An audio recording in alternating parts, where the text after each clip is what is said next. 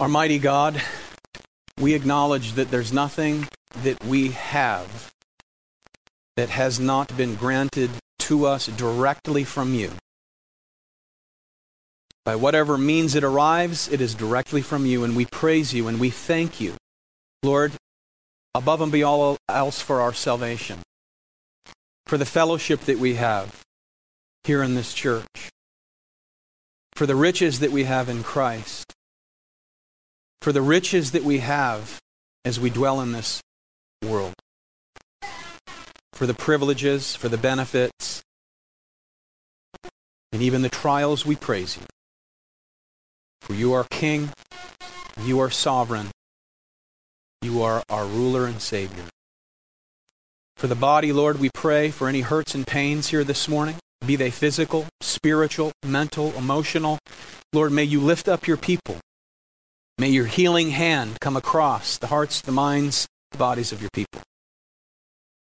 And specifically this morning, I'd like to pray for our dear sister Isabel. Lord, that you'll comfort her in having lost her own daughter this week.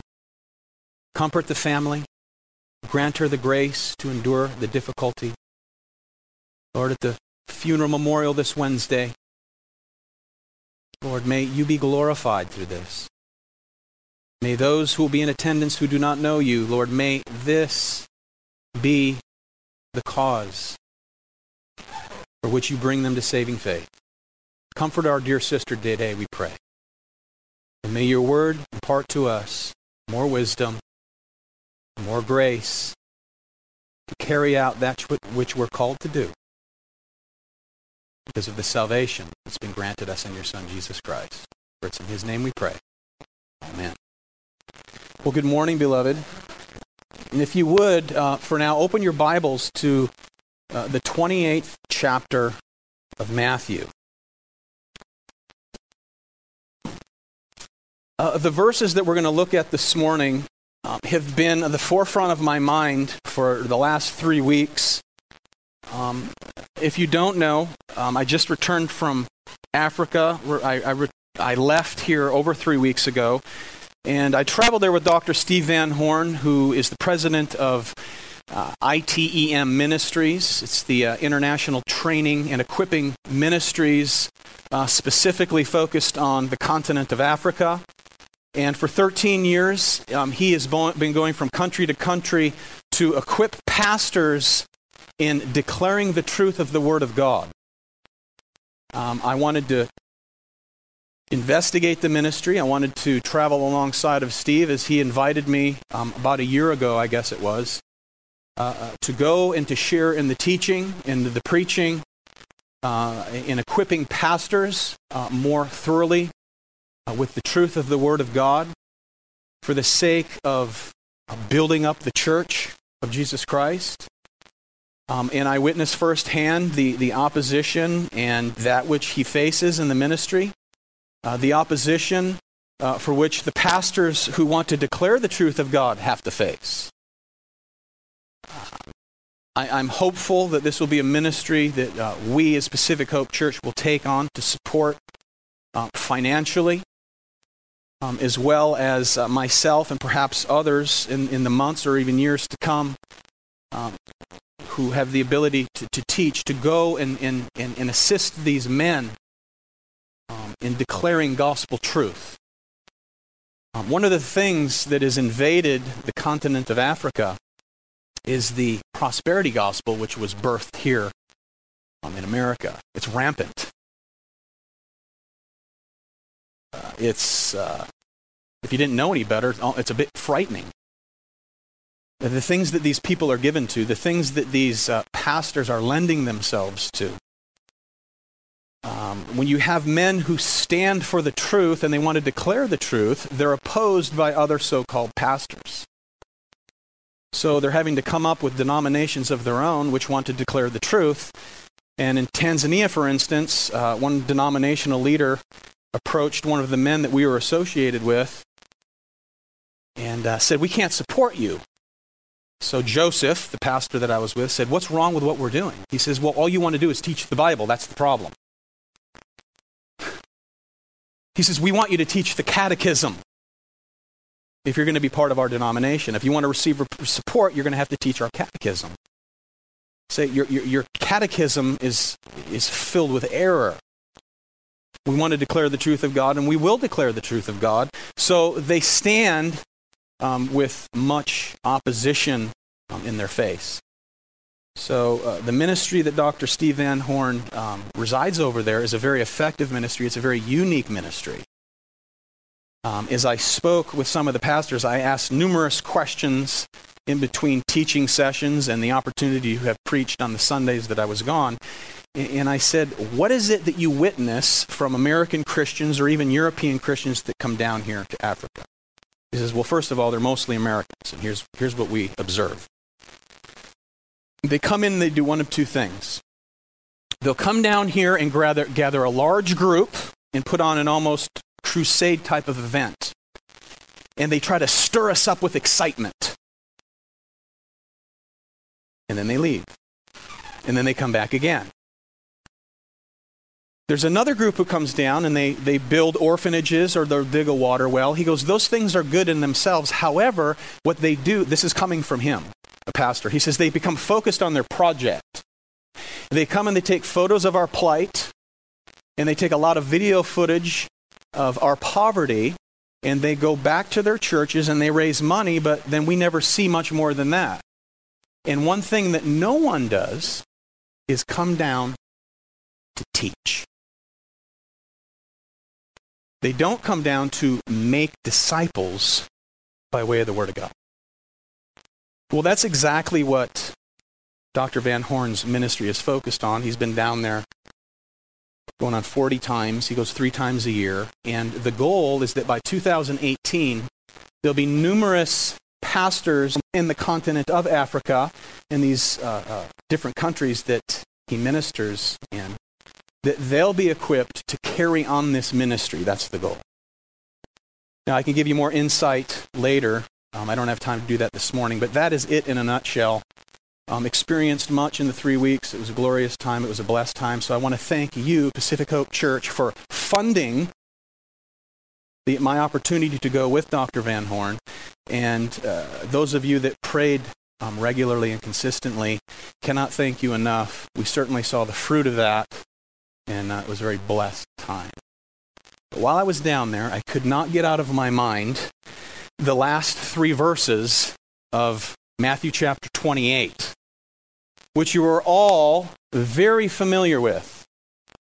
And I want this to be our study this morning.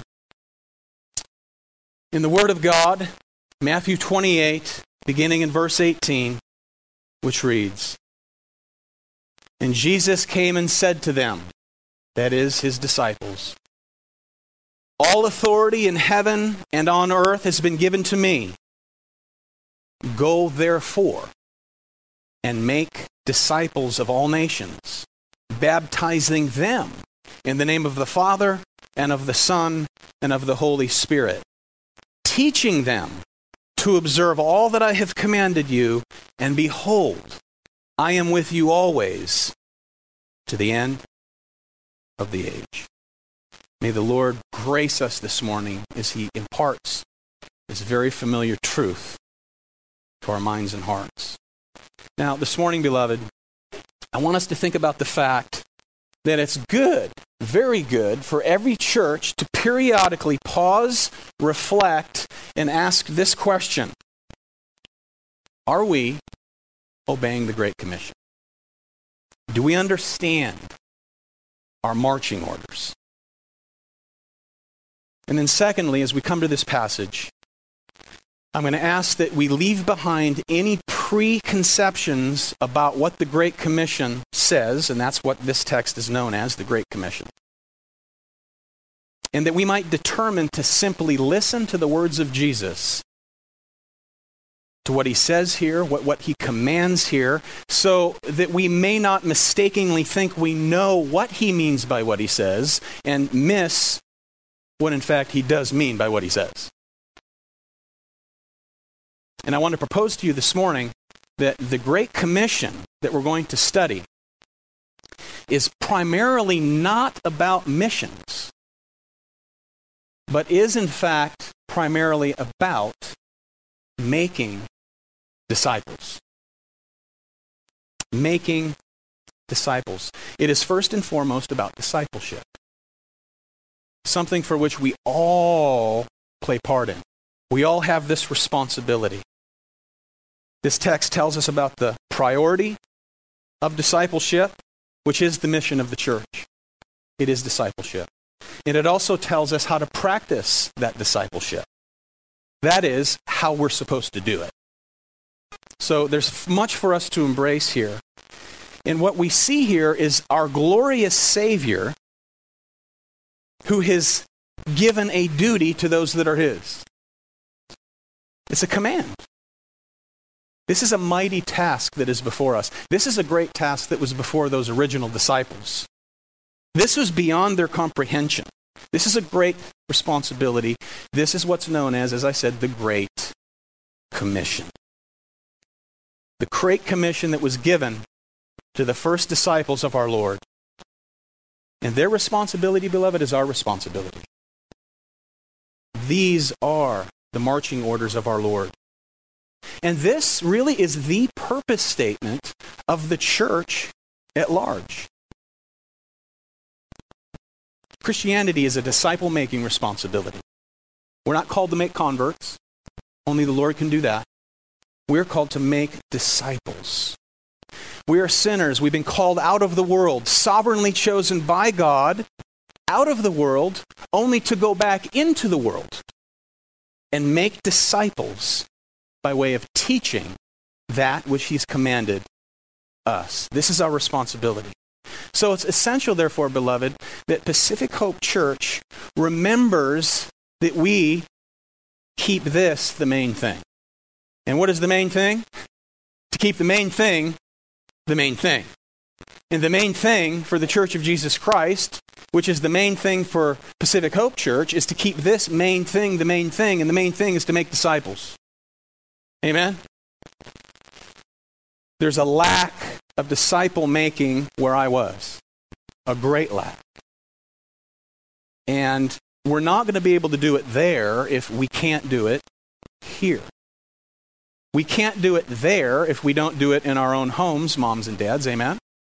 We can't do it there if we, students, don't do it uh, with our classmates, with our friends, with our neighbors, and so on. So let's look at the text. Here's Jesus appearing to his disciples for the last time on earth. His parting shot, words of departure. He's ready to ascend back to the Father. So he meets them once again in Galilee on a mountain. that's what they were instructed to do. And as you know, there are numerous mountain scenes throughout the Gospel of Matthew. Jesus preached the Sermon on the Mount, uh, chapters 5 through 7. He gave what is known as the Olivet Discourse in Matthew chapter 24 and 25. We know of the Mount of Transfiguration where Jesus was transfigured from uh, human flesh into glory before their very eyes. We know of the Mount of Calvary from which our Savior was crucified. And here again in Galilee, he meets his disciples on a mountain to instruct them. And just as a side note, in case you don't know, every single resurrection appearance of our Lord Jesus Christ was only to believers. Never did he appear before unbelievers. He appears here before the 11 disciples. Judas isn't there, he's dead. He was not a believer, never was. 1 Corinthians tells us that there's 500 eyewitnesses of our Lord before his ascension. And he commissions them to take his message to the end of the earth. And that baton, beloved, is generation to generation. And that baton is in our hands to this very day. You hold it in your hand, I hold it in my hand. This is our responsibility. This, beloved, is our privilege to make disciples. Notice in your handout, there's three great prerequisites for the Great Commission. Notice the greatness of the Great Commission. Number one, in verse 18, we'll notice the greatness of his power. Secondly, in verse 19, we'll see the greatness of his purpose. And then finally, in verse 20, we'll see the greatness of his promise. Before we get into the text, notice uh, verse 16 and 17. Now, the 11 disciples went to Galilee to the mountain which Jesus had directed them. And when he saw him, they worshiped him, but some doubted. Now we ask, why in the world would Matthew record this? They worship, but they doubted. And the answer is quite simple, beloved, because this is exactly what happened. This is the truth of the matter. The disciples were there, and some doubted, which is just another proof as to the historic accuracy of Scripture. Amen? It hides nothing. Now, Matthew records this in order to point out the weakness of the disciples at this point. They continue to struggle. Struggle in what? Their pursuit to believe. Oh, they believe he had risen from the dead. There's no doubt about that. But think about the culmination of all these events that have taken place in their life. They're struggling, they're doubtful. And let this be an encouragement, beloved. Faithful discipleship doesn't begin with knowing where or in what capacity you're called to serve. You don't know? Relax. You know what he's concerned about? That you just show up. I'm not talking about showing up to church. I'm talking about showing up daily by faith to the one who saved you, to the one who called you. To be like these doubtful disciples, willing to do that which he, he commands. This is the place of service, putting all reluctance aside, showing up by faith. If you don't know exactly where you're supposed to serve, beloved, don't fret. Be faithful to the one who's been faithful to us, and it will begin to unfold. It will unfold day by day. When you step out by faith to declare the truth of Jesus Christ, when you step out by faith to that friend who's a Christian, but they're still drinking spiritual milk, it's perhaps your responsibility to take the solid food of the gospel to these people. Step out by faith and be- it will begin to unfold. Just show up. Just show up. So fret not. These 11 had been through the wringer of fear the wringer of doubt and the wringer of unbelief. But here they stand. They showed up where he commanded them to go. And unbeknownst to them at this point, these are the men who would go on to turn the world what? Upside down with the gospel. They would shake kings off their throne. And they were given power, which is known as the signs of an apostle to validate their call to that ministry. We had to teach the African people that leaders in the church that the signs of an apostle do not apply to them this day. That's not received very well because they're very superstitious and they love the supernatural. But as we walk them through Scripture, guess what they began to embrace? That the signs of an apostle were just that signs of an apostle. So, the, taking their hanky, touching it, and praying it, and put it on someone, the reason it doesn't heal is because it's the sign of an apostle. And they're with the Lord now. Nevertheless, reminding them that God heals who he wants, when he wants, and how he wants, but there is no one who has the signs of an apostle. These men did. And they went on to turn the world upside down with what? The gospel. The glorious gospel. So here we see that they worshiped him, which, by the way, beloved, is the proper response of true discipleship. It's worship of the Most High, worship of our Savior. And worship is much more than us gathering here, amen? Worship is day by day, moment by moment. We worship by faith. And we can only do that because of His grace. You don't do it to earn salvation, it is the product thereof of being a redeemed sinner. Notice now the greatness of his power, the greatness of the Lord Jesus Christ power, who commands this commission. Verse 18. And Jesus came. This means he came near to them. So it is likely that they doubted as they approached. Though they doubted, they worshiped, and then he draws near. Notice, he came and he said to them, All authority in heaven and on earth has been given to who? To me.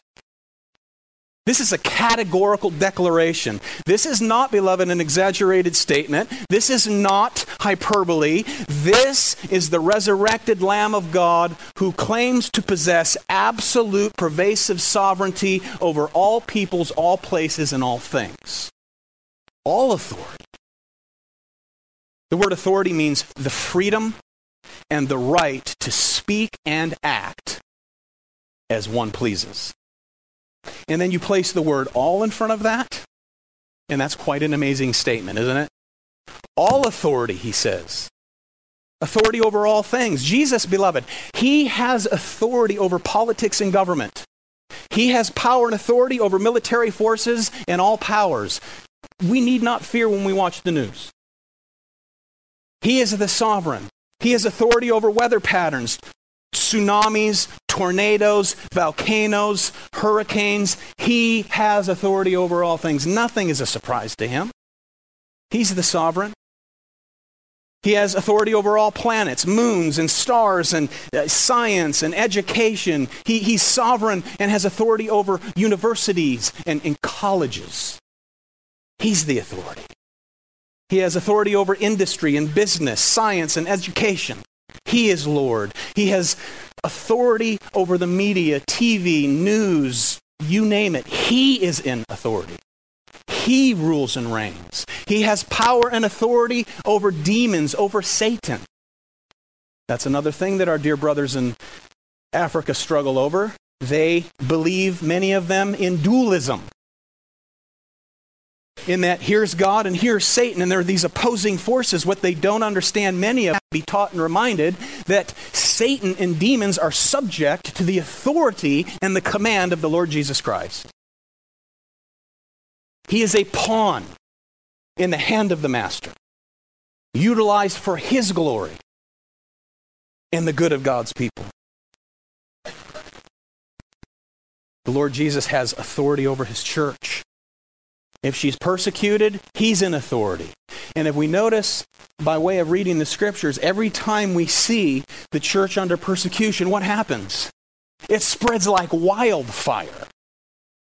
The church grows under persecution. Number one, you know who the true believers are. And it spreads and it spreads and it spreads. And here we are today, redeemed people, because of the authority of Christ over his church and all the persecution that's taken place in the centuries before us. Therefore, beloved, if he has all authority, he has all authority over our lives, does he not? He has authority over your life. He has authority over my life. All authority in heaven and earth has been given to me. Notice. This authority, he said, has been given to me. Okay, we say, wait a minute. Jesus, the second person of the Godhead, I thought he had all authority. I thought he was the creator. Does he not already have authority? The second person of the Trinity? I mean, he is speaking here of a delegated authority, implying that a, at a particular time he did not have this particular authority. So if he's sovereign God, if he is everlasting, if he, as Colossians says, is the creator of all things, if he, as Revelation says, was crucified before the foundation of the earth, what does this mean? Well, first of all, in an eternal sense, as the second person of the triune Godhead, yes, he did always possess all authority. Yes, absolutely, without doubt. However, as the incarnate Son of God, the Lord God Almighty, who divested himself of the glories of his divine position, having come out of heaven, lowered himself to become a man, he surrendered, surrendered, beloved, the independent use of his deity. Now, make clear. Let me make clear. He never surrendered his deity. He surrendered the independent use of his deity by submitting himself to the Father as led by who? The Spirit. Taking upon himself full humanity along with all of its limitations. So his reward is the incarnate Son of God, the one who came to die, the one who laid his life down in order to take away the sin of the world, the one who became a substitutionary atonement on that cross. His reward was to be resurrected as a man. His reward was that he was ascending back to the Father as a man, that he rules on the throne in heaven now as a man in all authority as the God man has been given to him by the Father. All authority to the God man, Jesus Christ. So you ask, is he man right now? Yes, he is glorified man forever and always will be. The glorified God man. So this authority was given to him by the Father, and his authority has no limitations whatsoever. Paul writes about this in Ephesians 1, verse 20. He, God the Father, raised him, Jesus, from the dead and seated him at his right hand in the heavenly places, far above all rule and authority, and power and dominion, and above every name that is named, not only in this age, but also in the age to come. And he put all things under his feet and gave him as head over all things to the church. So, any authority on this earth, beloved, be it a king, a ruler, a commander, a president, all of that authority is a delegated authority from the one who has all authority, Jesus Christ. It's all under his sovereign control. If there's a dictator in place, he is only there because of the authority of Jesus Christ. Pontius Pilate, you remember he said to Jesus, Do you not know I have the power to crucify you? What did Jesus say? You have no power except that which my Father from heaven has granted you. You are in this position because of the sovereignty of Almighty God. Philippians 2 reads God has highly exalted him, Jesus, and bestowed on him the name that is above every name, so that the name of Jesus every knee should bow in heaven and on earth and under the earth, and every tongue confess that Jesus Christ is Lord to the glory of God the Father. This is the ascended Lamb of God. This is the lion of the tribe of Judah. You see, beloved, this ascended, glorious Savior is who Daniel spoke about hundreds of years before Jesus came to earth. Remember Daniel's account, chapter 7, verse 13? I saw in the night visions, and behold, with the clouds of heaven there came one like Son of Man. And he came to the Ancient of Days. Ancient of Days is a title for God the Father and was presented before him, and to him was given dominion and glory and a kingdom that all peoples, nations, and languages should serve him. His dominion is an everlasting dominion, which shall not pass away, and his kingdom one that shall not be destroyed. This is the king. This is the one who's in power. This is the one who has all authority. So the Great Commission here is prefaced with this eternal declaration all authority is mine. All power, mine. And why does he make this claim? Two reasons. Number one, because he possesses all power and authority, he sends out his emissaries, his representatives, he sends out his ambassadors, which is you and me, with the same authority. Not authority over all things, but an, a delegated authority. To what? To declare that he has all authority. That's our responsibility. That's our privilege. We don't share ideas about Christ. We what? We declare Christ. That all authority is His. And secondly, the reason that Jesus makes this claim, think about yourself as one of these 11 disciples. The fear that you have. He's leaving. This is very intimidating. They're called to go preach the gospel. They're going to face opposition from Jerusalem, from the religious leaders of Jerusalem, and then they have to carry this message out to a bunch of pagan Gentiles. And he promises them guaranteed success. within the framework of his sovereignty. So you can be assured, beloved, oh, when you say, but they don't hear words, trust. God's will will be done, and his word will not return what? Void. Because not only when his word goes out does it convert and soften, it also hardens. That's what it does. The end result will be met. We go by faith. You see, it's His authority that opens doors that no one can close. It's the authority of Jesus Christ who sends the Spirit of God which transforms souls. It's the authority of Jesus Christ that calls people out from the world by way of the effectual grace of God, which takes a hardened heart and, like wax, melts it unto repentance. It's the authority of Jesus Christ when the gospel is heralded that the Spirit of God, by way of the Word of God, enables a heart to believe, like Lydia. The Lord opened her heart to believe. He's the authoritative one, He has absolute control over all things. So here, then, is the author, beloved, of the Great Commission, and we are his representatives. We are his stewards. So I ask this question this morning. And I say this as a reminder to myself as I provide a reminder for you. Do you freely and willingly acknowledge Christ's authority over your life? Well, yes, you say, I know he has all authority, and his will will be done. My question is this Do you willfully acknowledge his authority over your life as a redeemed sinner, saved by grace? Like Isaiah, who says, Here I am, Lord. Send me.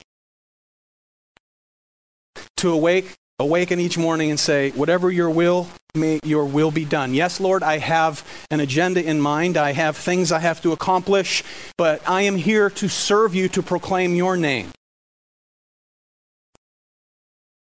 Lord, may your will be done through my life. May we be such people, amen. That is the greatness of his power. Notice, secondly, the greatness of his purpose. Verse 19. Go therefore and make disciples of all nations, baptizing them in the name of the Father and of the Son and of the Holy Spirit.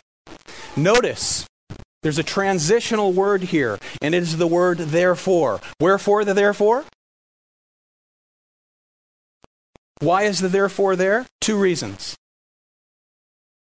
First of all, we do this in light of the fact that he is worthy of worship. When the disciples showed up, what did they do? They worshiped. He's the King of glory. He's the sovereign Savior. He deserves worship. He's worthy of all worship, all ascribed glory that goes to the Lamb. This is what the disciples just did. They worshiped, though they were doubtful. You know, you don't go to the ends of the earth to declare to people that they bow the knee to someone that is not God Himself. Amen. All authority is His. He's the King. He's the Lord. He's the Creator. We declare that He deserves all worship and that people must bow and receive Him as who He is. So He's worthy of worship, therefore we go. He also says, as we just read, all authority is given to me in heaven above and earth below. If I've been given all authority, my word is truth, he says. My word is light. So the realities of that truth is that you go. So, in other words, beloved, we as believers are always on the go for Christ. Every day, we are on the go for Christ. Now, the main verb in this verse, the central command is not go. Okay, very important. The main verb is not go. The main verb is make disciples. There's one imperative in this, pas- in this passage, three uh, participles. The one imperative is make disciples. Three participles going, baptizing, teaching. So as you're going, that's what you do as a believer, you make disciples. We go because he's gone before us. We go because he's sent us. And he continues to send.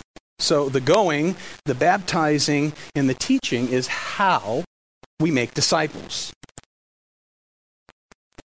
And the imperative is what Jesus wants his church to do until he comes back, and that is make disciples. So, wherever you are, beloved, make disciples. Wherever we go, we make disciples. Wherever the Lord may send you, we make disciples. This could be at your job. You don't have to go to China or something to make disciples. Oh, Amen? Right there at your job, right there in your classroom. Fathers, mothers, right in your family. You're making disciples. Mothers are, are training your children up at your knee, praying with them, reading to them. Fathers, you're leading your, your wives and your children in the truth and the glories of Jesus Christ. This is making disciples. We make disciples of one another. We remind ourselves of this glorious truth. So, wherever the Lord may send you within His will, we are in the process of making disciples. So here's the central command it's to bring people that he saves the very word of God. It's not make decisions for Jesus. Okay, do we get to make that clear? It doesn't say make get decisions that are made for Jesus. Doesn't say that. It says make disciples. And who do we make disciples of? Those that he's converted. Those that he's regenerated. Those that he's transformed we declare the truth and we relieve the results to the Spirit. Amen? You're never going to convert anybody, beloved. So don't fret when they fight against it. Because that's the typical response until the truth grinds them to brokenness and gives them spiritual life. And then you take them and you teach them what He's commanded. That's our responsibility. So all believers come to faith and are made disciples because of the grace of God in Christ Jesus. So the goal of the Great Commission is to simply make disciples, not to make them professors of the faith or confessors of the faith, but disciples of the faith. And what is a disciple? It's a true believer. Disciple is synonymous with believer, beloved. I know some teach that you have believers and then you have disciples. You have those, you know, they're saved, but then you have people that are re- really serious and they're disciples. No, in the Bible, disciple and believer is synonymous terms. A believer is a disciple, and a disciple is a believer. And we want to, we want to remind ourselves of the truth of the Lord and train people up in the Lord because the term technically means student. It means learner. We enter into the school of Christ to be taught by Christ. This is a life that's been reoriented. This is a life that's been transformed. This is a mind that's been renewed and continues to be renewed. The disciple of Christ has taken up his cross. The disciple of Christ follows Christ. We are recipients of divine grace. We're beneficiaries of regeneration, which means life has been birthed in us we're heirs of Christ. This is the reason Jesus said, you remember in John 8? There are many people that were believing, many Jews that were believing, mm, mm, Messiah. He teaches with authority. He teaches like no one else has taught before. He does these signs and miracles and wonders. Yes, he's the Christ. You know what Jesus said? This is what he said to that group. Jesus said to the Jews who had believed in him, If you abide in my word, you're truly my disciples. If you abide, if you continue on in the truth of the scripture, then you're truly my disciples. You know, the African people told me that one of our problems in evangelism, evangelism and, and missions that enter into the countries of, of Africa is that they stop short of the goal that Christ has given, and that is just that to make disciples. And this wrenched my heart because you can see the hunger. You go to these churches and you preach the truth, and some people are receiving it just their eyes are wide open. They are not bored. They are not bored. But then you have another group of people that you can tell they love the prosperity gospel. They want to be charged up, and they look bored. but boy, can they sing.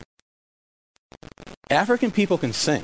I, they all have great voices, and they clap and they and they sing and harmonize.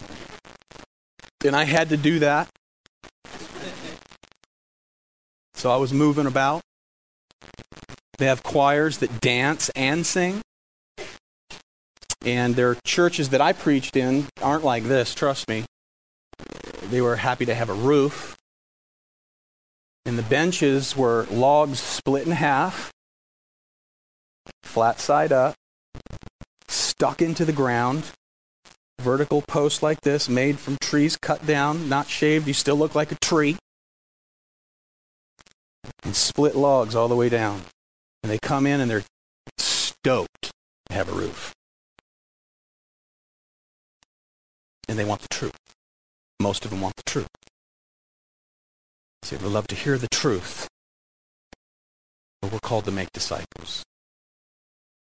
Next, he says, baptize them in the name of the Father, Son, and Holy Spirit. Notice the order. As we're going, we make disciples, baptizing who?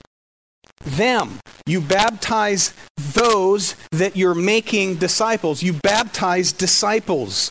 Baptism is a public declaration of one's allegiance to the Lord Jesus Christ.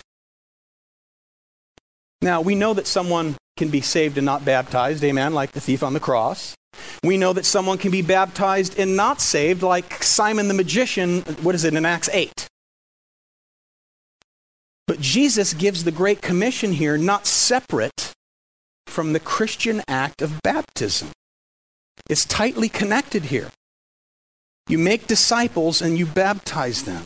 So, what is assumed here is that the experience of having been regenerated by the Holy Spirit that empowers conversion is followed by that public declaration of being baptized to identify to the death of self by identifying in the death of Christ. It's a testimony of a transformed sinner. And that's precisely what baptism declares, beloved. Now, in the first century, uh, the term baptism um, was known as the sacramentum. And that's a Latin term from where we get sacrament. You've all heard that. Now, the sacrament is something that the Roman Church, Catholic Church came along with uh, a couple hundred years later, and they infused all kinds of meaning into the term sacrament, which is not found in the New Testament. Now, originally, the sacramentum, or the sacrament, was a Roman soldier's oath to his commander. And it went like this. In the ceremony, the so- soldier would stand up and, quote, publicly and solemnly vowed that he renounced his civilian status with all its privileges and liberty of action, and from henceforth confessed he now belonged to Caesar, whose every command he promised to obey, cost what it might, and lead where it would. End quote. So you see, the first century believers adopted this ideal towards baptism in their surrender to the obedience of their king and master, Jesus Christ, the sacramentum.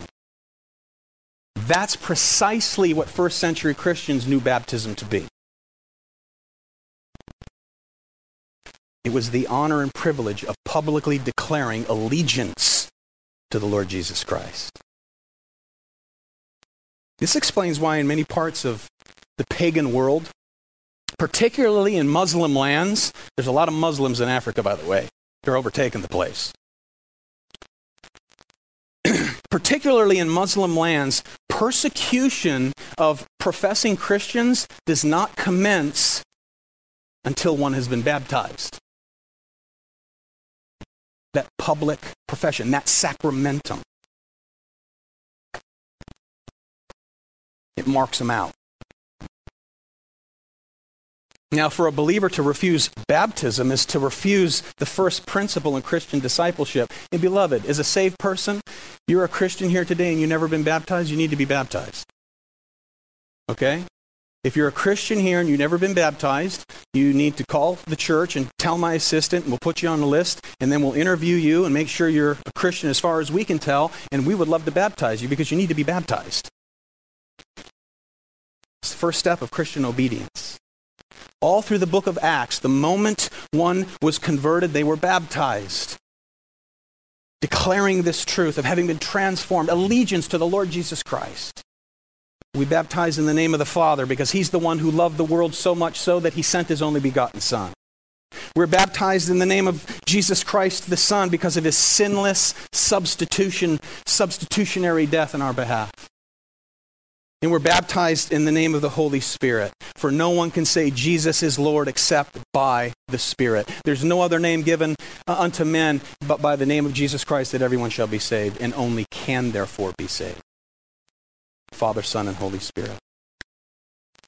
So baptism publicly marks out the individual as a recipient of divine grace. So we're Christians, we're all going.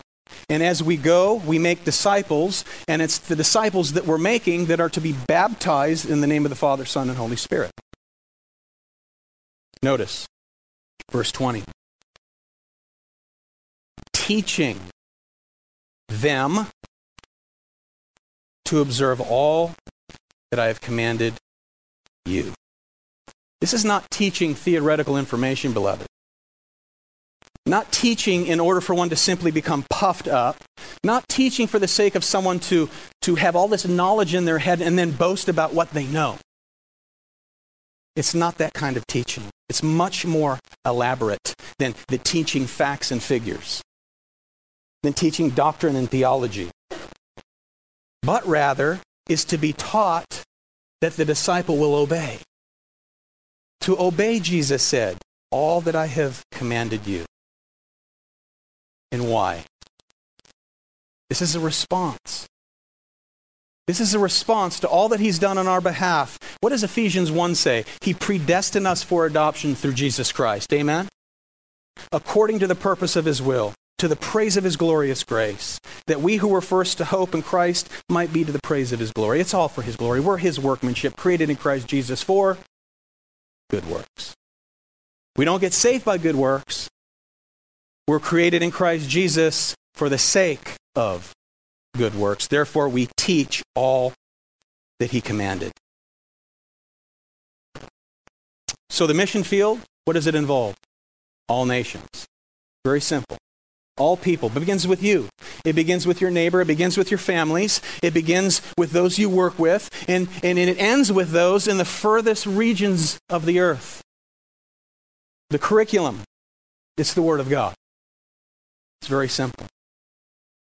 The teaching participants, it's you. And it's me. We all share in this together. We're somehow, some way involved in the Great Commission to make disciples. Notice finally the greatness of his promise, verse 20. And behold, I am with you always to the end of the age. Think about the 11 men standing there, believing, worshiping, yet doubting. They know what he's informed them of in the past. In the upper room, I'll be leaving you, but I will not leave you as orphans. I'll send the Holy Spirit. You're going to declare truth of me. He says, I will be with you to the end. The command is great. The command is intimidating, but he says, I promise I will be with you. In the face of hostile Jewish unbelief, I will be with you. As you go to hostile Gentile nations, I will be, with you. If you have to step into a pulpit to declare my truth before kings, I will be with you. If you get thrown in jail for my name's sake, I will be with you. If you struggle and you doubt and you're discouraged, I will be with you. I will never leave you. I will never forsake you. As you speak to your neighbor, beloved, he's with you. As you continue to share the truth of the gospel with your friends who are hostile towards the gospel, he's with you. When you pray for your neighbors and talk to your neighbors, he's with you. When you go into a convalescent home like many of you do and you have to stand and declare, the truth, He's with you. He's with you just as He was with the 11. He's with us now, amen? See, we're in His presence, beloved. We're in His presence. And we together make up the temple of the living God. The church is the temple.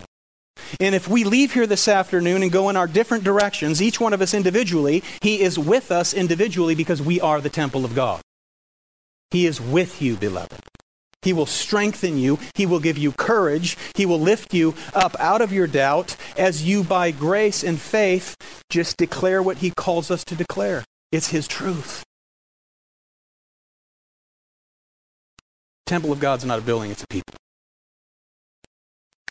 There's no place that you can possibly go as the people of God that He will not be with you. You'll never be alone in your mission, whatever your mission is, whether it's here in San Diego, family, workplace, or to the other ends of the earth. He's with you. He will never leave you. Now, what does this mean for us as I close? The Great Commission and making disciples for some of you, it may not even be now, but for some of you, it means that one day you will go to a foreign land and you will have to learn another language, and you will have to change your diet, and you will have to change your style of clothing. You'll have to leave your comfort zone because you know it's Him. And it may be for a long period of time, like my aunt and uncle served in the Philippines for 20 years, living in a hut on stilts. After World War II, he went to seminary and he went right into the mission field. And he was there till 1972. He's 90 years old now, still alive. He came back and he served in his local church. He made disciples in the jungles of the Philippines and he made disciples in the local Presbyterian church. And he makes disciples now wherever he is. And he lives in Las Vegas in a home because his son is a pilot who's stationed in Vegas. And he is basically letting them live in his home, still serving God, making disciples. How well do we do making disciples where we are right now? You don't have to go to a foreign land. We don't have to go to Africa. Amen? For some of you, it'll mean short missions trips, short term mission trips. But for most of us, it's right here. And we're called to bloom where He has us. And that is to make disciples where we stand. First, we have to desire to be a disciple. Amen? We must desire to be a disciple. And as we learn and grow as disciples, you'll realize that my discipleship process is not solely for me. Growing as a disciple benefits my coworkers. Growing as a disciple benefits my children. Growing as a disciple benefits my wife, benefits my husband, whomever, wherever. My discipleship benefits others. Your discipleship benefits others. We don't keep this to ourselves. And please, beloved, don't take classes of theology and doctrine to enter in just to argue. That's irritating. Really irritating. When I was with Dr. Van Horn, we have some theological differences of perspective. Um, our hermeneutic is a bit different. Okay? But I taught his curriculum and I made it my own and taught the scriptures, and we had a joyous time. When we were at dinner, we challenged one another on some theological perspectives. And Dr. Van Horn said to me, I love this. I love this sharpening, this iron sharpening iron. This is beneficial. This is rich. He goes, I don't have this. I love this, and I miss this. That's good. Don't be an irritant who comes into a classroom who wants to start a fight just to start a fight. May we humble ourselves under the mighty hand of the disciples of the Most High. And you will be a disciple maker. This is the call. This is the Great Commission. May we be faithful. Amen. All power and authority is mine in heaven and on earth as you're going make disciples. It's simple. We complicate it. Amen? It's very, very simple. But we need God's strength to do it. We need His power to do it. We need the wisdom of the Most High to do it. So may God enable us, beloved, here at Pacific Hope Church to realize the radical implications of the Great Commission, and may the radical implications of the Great Commission transform us individually so it transforms this church, and may by the grace of God it trans- may it transform the evangelical church at large to make disciples. Amen. Let's pray.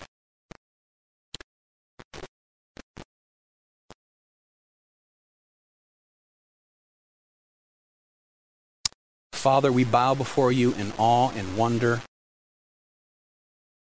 Many times we're just as doubtful as the 11 first disciples that you taught and led and commissioned to go with this same truth. Help us, Lord, in our unbelief. Help us in our weakness. Help us in our fear, which we all face from time to time.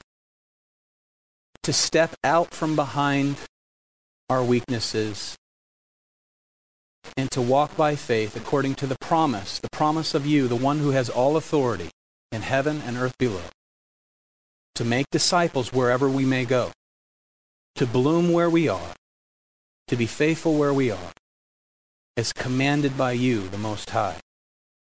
And Lord, may we always remember that we do this in response to what has already been accomplished for us. It's not to earn favor in salvation, but it is simply a response to the command given by our sovereign Savior, the King of kings and the Lord of lords. I pray for your specific blessing upon everyone here as disciple makers and as disciples, that we would be effective. And then I pray that you'll bless everyone here to see fruit of that, which would bring forth encouragement to them, new anticipated hope, anticipation of a new day, to share more truth of our sovereign King. And though we know that no man knows the hour of your return, there's no date to be set, but your return is imminent.